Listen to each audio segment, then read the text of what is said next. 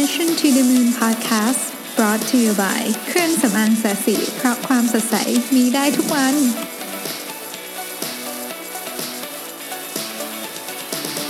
สวัสดีครับทุกท่านยินดีต้อนรับเข้าสู่ Mission to the Moon Podcast นะครับ วันนี้เป็น episode ที่ 44 แล้วนะครับผมก็วันนี้เป็นวันเสาร์นะฮะหลายท่านก็คงจะพักผ่อนกันสบายๆ แล้วก็มาคุยกันเรื่องที่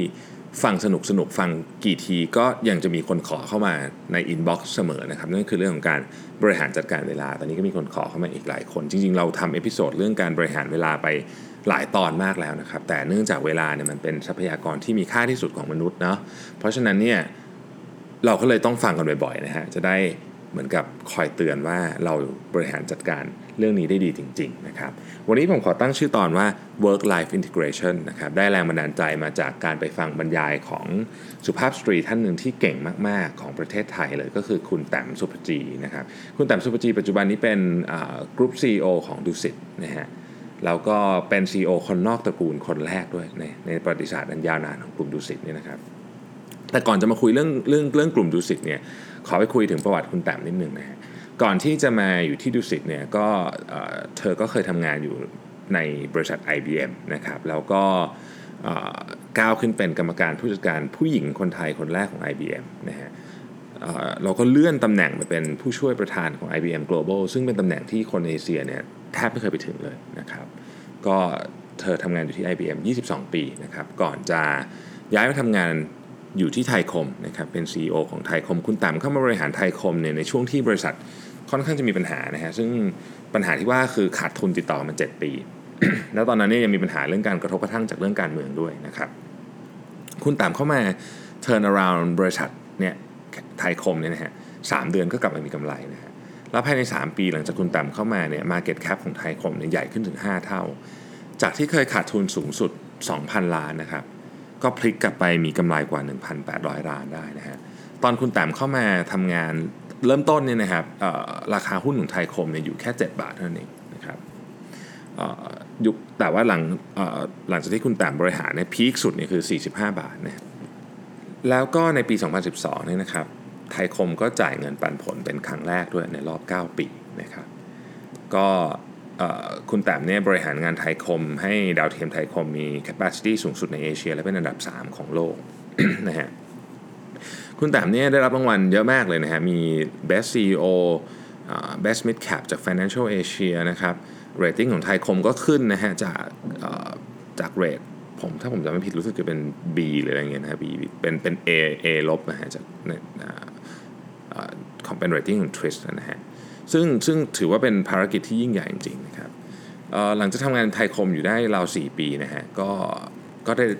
คุณแต้มก็ได้รับการชักชวนจาก เรียกว่าคณะกรรมการบริหารของกลุ่มดุสิตอินเตอร์เนชั่นแนลนะครับแล้วก็มารับตำแหน่งเป็นกรุ๊ป CEO ของดุสิตนะครับกรุ๊ป CEO ของดุสิตเนี่ยดุสิตปัจจุบันนี้มีโรงแรมทั้งหมดประมาณสักผมไม่ได้อัปเดตตัวเลขล่าสุดนะแต่เท่าที่ผมจำได้ล่าสุดเนี่ยคือประมาณ 30 โรงแรมนะฮะในใน 9 ประเทศ แต่ว่าในอีก 3 ปีข้างหน้าเนี่ยดุสิตตั้งใจจะมีสัก 70 กว่าโรงแรมทั้งทั้งหมดอยู่ข้างนอกประเทศหมด ก็เป็นการเติบโตที่ aggressive มากนะครับแล้วก็มีคุณแต้มเนี่ยฮะที่เป็นคนรับผิดชอบ ภารกิจนี้นะเธอยังบอกว่าเธอมี passion ที่จะสร้างแบรนด์ไทยให้ไประดับโลกให้ได้ด้วยนะครับผมก็นอกจากเรื่องโรงแรมแล้ว ซึ่งเราคุ้นเคยกันดีอยู่แล้วนี่นะครับ ก็คุณดุสิตเนี่ยก็ยังมีโรงเรียนด้วยโรงเรียนการโรงแรมนะครับ ซึ่งมีนักเรียน 4 เป็น 4,000 คนนะฮะแล้วก็ยังมีโรงเรียนสอนทำอาหารอย่าง Cordon Bleu นะครับ ซึ่งแต่ละปีก็จะมีเชฟ จบการศึกษาจากที่นี่ถึง 1,200 คนนะฮะ Cordon Bleu ก็เป็นการร่วมมือระหว่างโรงเรียนออสอนทำอาหาร Cordon Bleu กับดุสิตนะครับซึ่งเป็นโรงเรียนสอนทำอาหารระดับโลกนะทุกคนก็คงคุ้นชื่อกันดีอยู่แล้วนะครับล่าสุดเราก็มีข่าวใหญ่นะฮะสำหรับดุสิตก็คือออการที่ CPN เข้ามาถือหุ้นนะครับในกลุ่มดุสิตธานีนะฮะแล้วก็กลายเป็นผู้ถือหุ้นใหญ่ลำดับ2 รองจากผู้ถือหุ้นเดิมนะครับ ซึ่งการเข้ามาจับมือกันร่วมในครั้งนี้นี่นะครับ ก็ทุกฝ่ายก็มองนะว่าเป็นวินวิน เพราะว่าเรียกว่ามีซินซีต่อกันและกันค่อนข้างเยอะนะครับ สามารถทำโปรเจกต์ต่อไปในอนาคตได้เยอะนะครับทั้ง CPN ก็มีเเรียกว่าทุ tools ต่างๆ มากมายที่จะเข้ามาประสานกับกลุ่มดุสิตซึ่งเป็นเชนโรงแรมขนาดใหญ่นะครับ ทีนี้ปีที่แล้วเนี่ยดุสิตธานีก็มีผลประกอบการที่เติบโตมาตลอดนะครับ ก็ปีที่แล้วเนี่ยมีรายได้อยู่ประมาณ 5,500 ล้านบาทนะครับผมคุณแต้มเนี่ยนอกเหนือจากจะเป็นกรุ๊ป CEO ของดุสิตแล้วเนี่ยนะครับยังเป็นกรรมการของมหาวิทยาลัย 3 แห่งนะฮะเป็นอนุกรรมการจัดตั้ง super holding ดูแลรัฐวิสาหกิจ 12 แห่งที่อยู่ในตลาดหลักทรัพย์แห่งประเทศไทย และกรรมการบริษัทต่างๆ อีกเต็มไปหมดเลยนะครับ เธอมี ตำแหน่งที่เป็น Official เนี่ยทั้งหมด 23 ตำแหน่งนะฮะยังไม่หมดนะฮะเธอเป็น Certified Executive Coach จาก UC Berkeley ด้วยมีมีมีใบ cert ด้วยนะครับ เพราะว่าเธอเธอเข้าใจว่าผู้บริหารระดับสูงเนี่ยต่างอยากมีโค้ชที่เป็นผู้บริหารด้วยกันเองนะครับสมัยก่อนพี่แต้มแอบกระซิบให้ฟังว่ายังยังยังทำงานโคชชิ่งอยู่แต่ตอนตอนนี้คงไม่ได้ทำแล้วเนี่ยนะแต่แต่ค่าตัวพี่แต้มคงแพงมากนะครับ แต่ถ้าใครมีโอกาสได้ เคยคุยกับพี่แต้มก็จะรู้ว่าโอ้โหพี่เขาเก่งจริงนะฮะสิ่งที่ทุกคนน่าจะสงสัยเหมือนกัน ก็คือว่าคุณแต้มเนี่ยมีเทคนิคในการบริหารยังไงนะครับ เราคงเคยได้ยินคำว่า work life balance บ่อยๆ ใช่ไหมฮะแล้ววันนั้นก็มีคนยกมือถามมาว่าเอ๊ะคุณคุณแต้มทำ work life balance ยังไงนะฮะคุณแต้มบอกว่าเธอเธอไม่ได้ใช้คำว่า work life balance แต่เธอใช้คำว่า work life integration โดยมีหลักการง่ายๆอยู่ 3 อย่างฮะหนึ่งก็คือใช้ multiple role อย่างฉลาดนะฮะด้วยเทคโนโลยีในสมัยนี้เนี่ยเวลาที่เราทำงานอยู่เราก็สามารถทำเรื่องอื่นไปด้วยได้นะครับเวลาอยู่ที่บ้านเราก็สามารถทำงานได้ รู้จักใช้เทคโนโลยีเพื่อ maximize performance ของเรานะฮะอันนี้ผมผมค่อนข้างเห็นด้วยนะครับ โดยเฉพาะกรุงเทพซึ่งเป็นเมืองที่รถติดมากนี่นะฮะอย่าเสียเวลากับการนั่งอยู่ในรถเฉยๆนะครับ เราสามารถที่จะ productive ได้ในขณะที่อยู่บนรถด้วยนะฮะสองก็คือมีสติอยู่ตลอดเวลาว่าเราทำอะไรอยู่เป็นโรอะไรนะครับ คุณแต่พูดอย่างนี้เขาบอกว่าการทำตัวเป็น CEO ตอนอยู่กับครอบครัวเนี่ยไม่เหมาะนะครับ และการทำตัวน่ารักแบบมุ้งมิ้งอะไรเงี้ยนะครับตอนอยู่กับลูกน้องก็ไม่เหมาะเช่นกัน เพราะฉะนั้นเราเป็นโรอะไรอยู่เราจะต้องเป็นโรนั้นให้เหมาะสมนะครับ ข้อที่ 3 คือ always deliver what you promise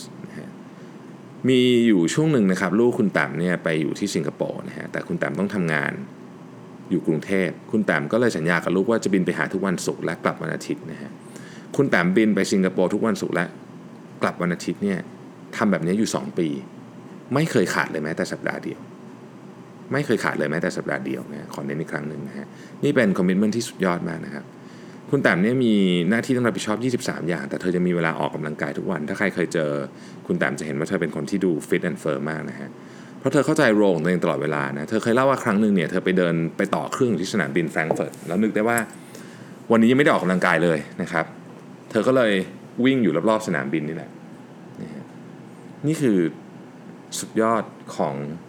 ของคนที่เข้าใจว่าเวลาเนี่ยมีค่าขนาดไหนนะฮะคุณแต้มพูดปิดท้าย วันบรรยายว่า ถ้าพี่ทำได้คุณก็ต้องทำได้นะครับเป็นเป็นเรื่องเบสิกอย่างนั้น เพราะฉะนั้นจริง ๆ แล้วเนี่ยไม่มีใครนะไม่มีเวลาทุกคนมีเวลาหมดแหละก็เรื่องนี้ทำให้ผมมาคิดได้แล้วก็อยากจะเล่าเรื่องของตัวเองให้ฟังบ้างเพื่อจะเป็นประโยชน์กับทุกท่านนะครับ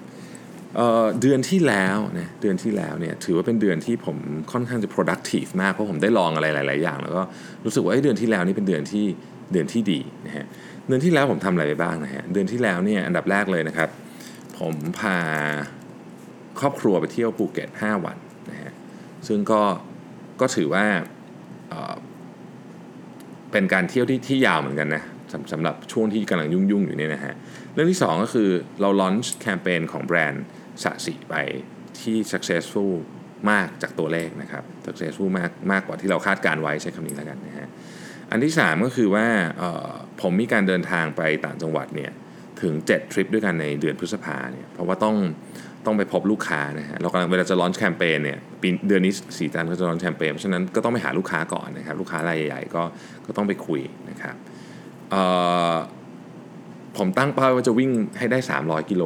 นะครับเดือนที่แล้วก็วิ่งได้ครบจริง ๆ แม้ว่ามันจะมีวันที่แบบ มีปัญหาเยอะมาก เช่นต้องไปขึ้นเครื่องบินเช้าหรืออะไรเงี้ยนะครับ ตอนแรกก็หวั่นๆมันก็จะวิ่งครบไหมแต่ในที่สุดก็เอาจนครบจนได้นะฮะ และสิ่งที่ทำเพิ่มมาที่ไม่เคยทำเลย คืออัดพอดแคสต์นี่แหละนะฮะ อัดพอดแคสต์ได้ครบ 31 episode เลยนะ เดือนที่แล้วมี 31 วัน อัดได้ครบ 31 episode ซึ่งจริง ๆ แล้วเนี่ย การอัดพอดแคสต์เวลาท่านฟัง 20 นาทีเนี่ยนะฮะมันใช้เวลานานกว่านั้นเยอะนะ เพราะมันต้องเตรียมเรื่อง มันต้องบางทีเน็ตก็พัง อัปโหลดไไฟล์พังอะไรอย่างเงี้ยนะฮะ เยอะแยะเลยคือมันมี อะไรมากมายที่ที่จะทำให้เวลามันนาน แต่ว่าก็อัดจนครบ31 episode จนได้นะครับ แล้วก็ channel ของ Mission to the Moon เนี่ยก็ก็ขึ้นติดอันดับหนึ่งอยู่หลายวันนะนะฮะต้องขอบคุณทุกท่านที่ติดตามกันด้วยนะครับ แล้วผมก็ส่งต้นฉบับหนังสือเล่มที่ 6 ไปให้สำนักพิมพ์จนได้ เล่มที่ 5 ยังยังยังไม่ยังไม่วางแผนแต่เล่มที่ 6 ส่งไปเสร็จแล้วนะฮะทำได้ทั้งหมด 6 เรื่องด้วยกัน ซึ่งซึ่งมีความรู้สึกว่าครอบคลุมหลายมิติมากนะครับ ทีนี้เนี่ย มันก็มี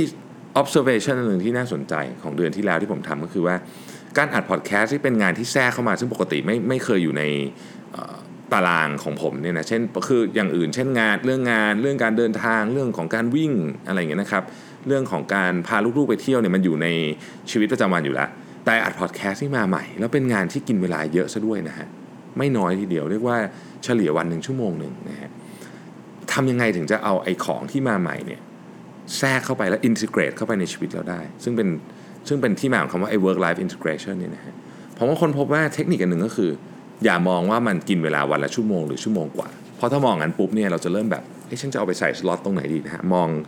มองเรียกว่ามองปฏิทินตัวเองแล้วแบบไม่มีอะนะฮะให้มองมันเป็นงาน 5-6 อย่างเล็กๆ ที่เป็นที่ทำอย่างละสินาที เหมือนที่ผมได้พูดไปตอนก่อนหน้านี้ คือ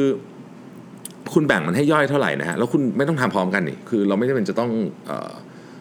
เตรียมเตรียมงานเตรียมเรื่องที่จะอัดแล้วก็พูดเลยอย่างนี้ไม่จำเป็นถูกไหมหรือหรือพูดเสร็จก็ยังไม่ต้องอัปโหลดก็ได้ ถ้าเกิดว่าจะรีบออกไปไหนอะไรอย่างเงี้ยนะก็พูดอัดให้เสร็จแล้วก็ค่อยไปทำอะไรก็ได้ ค่อยไปอัปโหลดทีหลังก็ได้ พอทำงานนี้ปุ๊บเนี่ยเราก็สามารถเอาไอ้สินาที 15 นาทีเนี่ยไปแทรกระหว่างตารางที่ยุ่งสุดๆของเราในในวันนั้นได้นะครับเเพราะฉะนั้นเนี่ย เรื่องนี้เป็นเรื่องที่ผมเรียนรู้จากเดือนที่แล้ว แล้วผมก็คิดว่าเป็นเรื่องที่ดีมากนะฮะอีกอันหนึ่งคือนอกจากจะบริหารเวลาแล้วเนี่ยผมคิดว่าการบริหารพลังงานก็สำคัญไม่แพ้กันนะคือมันอย่างนี้เวลาเราบริหารเวลาเนี่ยมันก็มันก็คือการแบ่ง blocking ของเวลาถูกไหมอันนั้นเป็นเป็นมิติของการบริหารเวลาที่เรานึกถึงนะครับแต่การบริหารพลังงานนี่มันเป็นอีกรูปแบบหนึ่งคือทำยังไงกินข้าวเที่ยงเสร็จมาแล้ว แล้วจะมีแรงแบบไม่ drop ลงไปมาก ปกติในเวลาเราทานข้าวเที่ยงมาเสร็จเนี่ยเราจะทั้งง่วงทั้งอิ่มถูกไหมมันจะ drop พลังลงไปเยอะมาก เทียบกับตอนเช้าไม่ได้เลยอย่างเงี้ยนะฮะสิ่งนี้ที่ผมค้นพบก็คือ ต้องหาเทคนิค อันนึงที่ผมทำคือหลับตาดื่มน้ำช้าๆดื่มน้ำเย็นช้าๆอันนี้ เป็นการทำสมาธิแบบสั้น ๆนะครับ อีกอันนึงที่ที่ที่เวิร์กมากเลยก็คืออการมีการพักเป็นระยะระยะ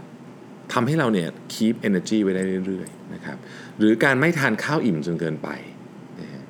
ก็เป็นอันหนึ่งที่ช่วยเลือกอาหารที่ทานทานทานแต่พอเหมาะพอดี ไม่ได้เกี่ยวกับเรื่องลดน้ำหนักนะมันเกี่ยวกับเรื่องว่ามันจะไม่ทำให้คุณรู้สึกเเขาเรียกว่าอะไรอะเหมือนกับพลังหมดนะฮะตอนนี้มันมีศาสตร์อันนึงที่ผมเห็นใน Facebook คนทำกันเยอะก็คือ การอดอาหารเป็นช่วงๆ ที่เหมือนกับกินอาหารแค่วันละ 8 ชั่วโมงก็ที่เหลือไม่กินอีกไม่กินอะไรอีกเลยเนี่ยนะฮะอันนั้นก็ดูน่าสนใจดีเดี๋ยวกำลังศึกษาอยู่ว่าเป็นยังไงนะยังไม่ได้ลองนะบอกก่อนยังไม่ได้ลองแต่ว่ารู้สึกมันก็จะเป็นวิธีการบริหารจัดการพลังงานอย่างหนึ่งเช่นกันนะครับซึ่งก็น่าทดลองคือผมเนี่ยอะไรที่มันไม่ได้ดูแบบเสี่ยงภัยเสี่ยงชีวิตจนเกินไปเนี่ยนะครับแล้วก็ไม่ได้เดือดร้อนชาวบ้านเนี่ยถ้าไม่เดือดบากว่าแรงจริงเนี่ยผมก็จะพยายามลองนะคือคือมันมันก็น่า มันก็ทำให้เรา expand แล้วแล้วทำให้กรอบความเชื่อของเรามันใหญ่ขึ้นเรื่อยๆผมคิดว่า คือยังไงทุกคนมันมีกรอบความเชื่ออยู่แล้วแหละเพียงแต่มันใหญ่แค่ไหนเท่านั้นเองนะฮะอันนี้ก็เป็นเรื่องที่ผมเรียนรู้นะครับผมมันมีคำกล่าวอันหนึ่งนะครับ ซึ่งผมชอบแม่คนคนคนพูดเนี่ยชื่อ Michael Altshuler นะครับขอขออภัยถ้าอ่านนามสกุลผิดนะฮะเขาพูดว่าอย่างนี้เขาบอกว่า the bad news is time flies the good news is you are the pilot คือเวลาเนี่ยมันผ่านไปเร็วมากนะครับมันมันเหมือนมันบินไปอะแต่ข้อนั่นคือข้อไม่ดีถูกไหมแต่ว่าข่าวดีก็คือคุณเน่ยเป็นกัปตันเครื่องบิน เพราะฉะนั้นเราเป็นคนบังคับทุกอย่างที่เกิดขึ้นกับเราในเรื่องของการควบคุมและบริหารจัดการเวลานะครับ ก็วันนี้ก็ฝากไว้นะฮะ work life integration เราจะต้อง integrate งานกับชีวิตส่วนตัวเนี่ย ให้เข้ามาแล้วมันทำให้เราเนี่ยมีพลังมีความสุข แล้วก็ได้สำเร็จได้ทุกอย่างจริงๆนะคนเราไม่จำเป็นจะต้องทิ้งเรื่องใดเรื่องหนึ่ง ไม่จำเป็นจะต้อง ผมมีความเชื่อจริง ๆ ว่าเราไม่จำเป็นจะต้องเหมือนกับเฮ้ยโฟกัสงานแล้วก็แล้วก็ไม่ใส่ใจครอบครัวไม่ใส่ใจสุขภาพอะไรเงี้ยเราสามารถได้ทุกอย่างนะครับเอาสุขภาพด้วย มีเวลาให้ครอบครัวด้วย แล้วก็ทำงานได้ดีด้วยทำได้ เพียงแต่มันจะต้องถูกดีไซน์ขึ้นมาเท่านั้นเอง มันจะไม่เกิดขึ้นเองมันจะต้องถูกบริหารจัดการขึ้นมานะครับ ก็วันนี้ก็ ฝากไว้ประมาณเท่านี้นะครับผมแล้วก็ต้องขอขอบคุณคุณแต้มสุภจีที่มาเป็นแรงบันดาลใจให้กับผมแม้จะผ่านมาหลายสองปีแล้วมั้งนะครับ ที่ได้ฟังมาเนี่ยแต่ว่าก็ยังคงจำเรื่องราวของคุณแต้มได้ดี แล้วก็เป็นกำลังใจให้กับกลุ่มดุสิตให้เดินทางไปในธุรกิจท่องเที่ยวนะครับ แล้วก็ธุรกิจอื่น ๆ ที่จะทำในอนาคตเนี่ยให้เจริญเติบโตรุ่งเรืองนะครับ สมกับความตั้งใจของ CEO นะครับผม วันนี้ต้องขอบคุณและสวัสดีครับ แล้วพบกันใหม่ในตอนต่อไปครับ